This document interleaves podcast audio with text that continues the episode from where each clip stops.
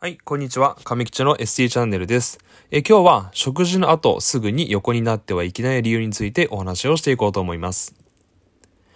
まずはじめになんですけども、食事の後ですね、すぐ横になる方っていらっしゃいますよね。でですね、その食後すぐ横になることっていうのは実はあんまり良くないんですよね。で、その理由とどう対応したらいいかというのがわかる動画になっておりますので、ぜひ最後までご視聴いただけたらなと思います。このチャンネルでは言語聴覚士に関する様々な情報を発信しております。私は言語聴覚士亀吉と申しまして、プロフィールは以下をご参照いただけたらなと思います。はい。では早速本題に入っていきましょう。今日はですね、食事の後すぐに横になってはいけない理由についてお話をしていきます。皆さんですね、どうでしょうか？食事の後すぐに横になってはいないでしょうか？で、あるいは、自分が担当する患者さん、食事した後すぐに横になっていないでしょうか？実はですね、これあんまりよろしくないことなんですね。で、理由を申しますと、これです。胃酸が逆流しやすくなってしまうんですね。で、特にですね、高齢者の方とか、嚥下障害患者さんなんかにはさらに注意が必要になります。でですね、食事の後すぐに横になることで、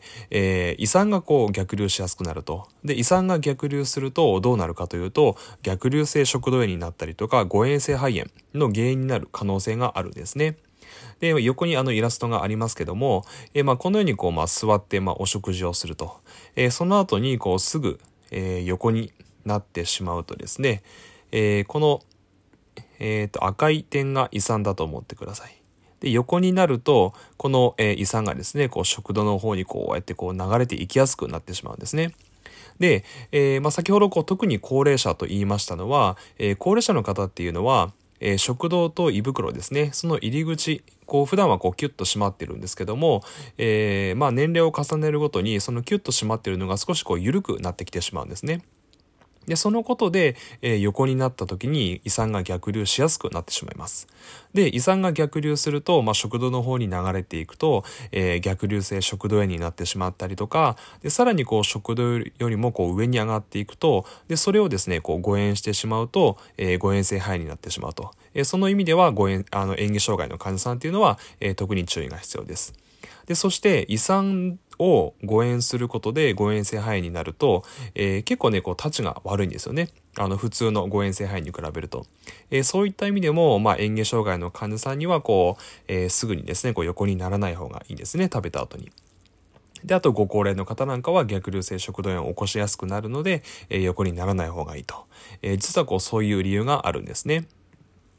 はい。で、じゃあですね、胃酸が逆流しないように、食事をした後どのように対応すればいいかということなんですけども、答えはこれですね。最低でも30分。ですね、教科書によっては45分とかいろいろ書いてはありますけども、大体ですね、30分ぐらい、最低でも30分ぐらいは、食事をした後体を起こしておくことが大事になります。で、もちろんですね、整形疾患などがある方で、安静度の制限がある方は必ずしもそうではないんですけども、そういう理由が特に、ないのであれば、最低でもですね、30分ぐらいは食事をした後起きていることが、大事になります。でですね、でもね、亀吉先生と、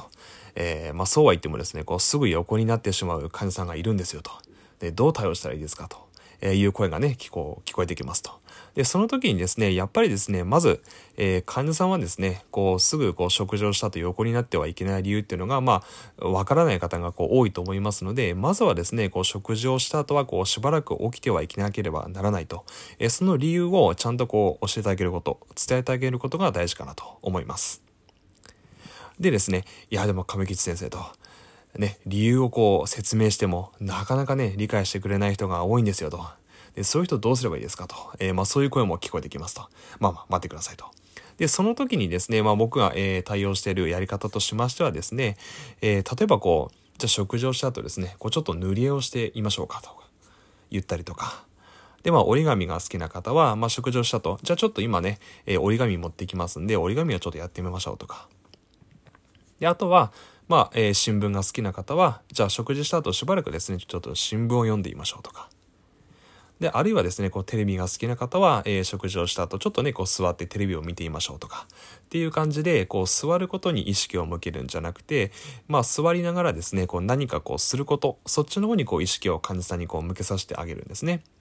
もちろんですね、こう新聞がこう嫌いな方にね、こう新聞を勧めたりとかそういうことはしないんですけども、まあ、やっぱりこうそれぞれこう患者さんのこう好きなことがあると思いますので、そういったまあ患者さんの背景ですね、まあ、そういうのをしっかり把握した上で、まあ、座ってもこう作業ができるようなこととかにこう意識を向けさせてあげることで、まあ食事をした後こうしばらく座っていることができると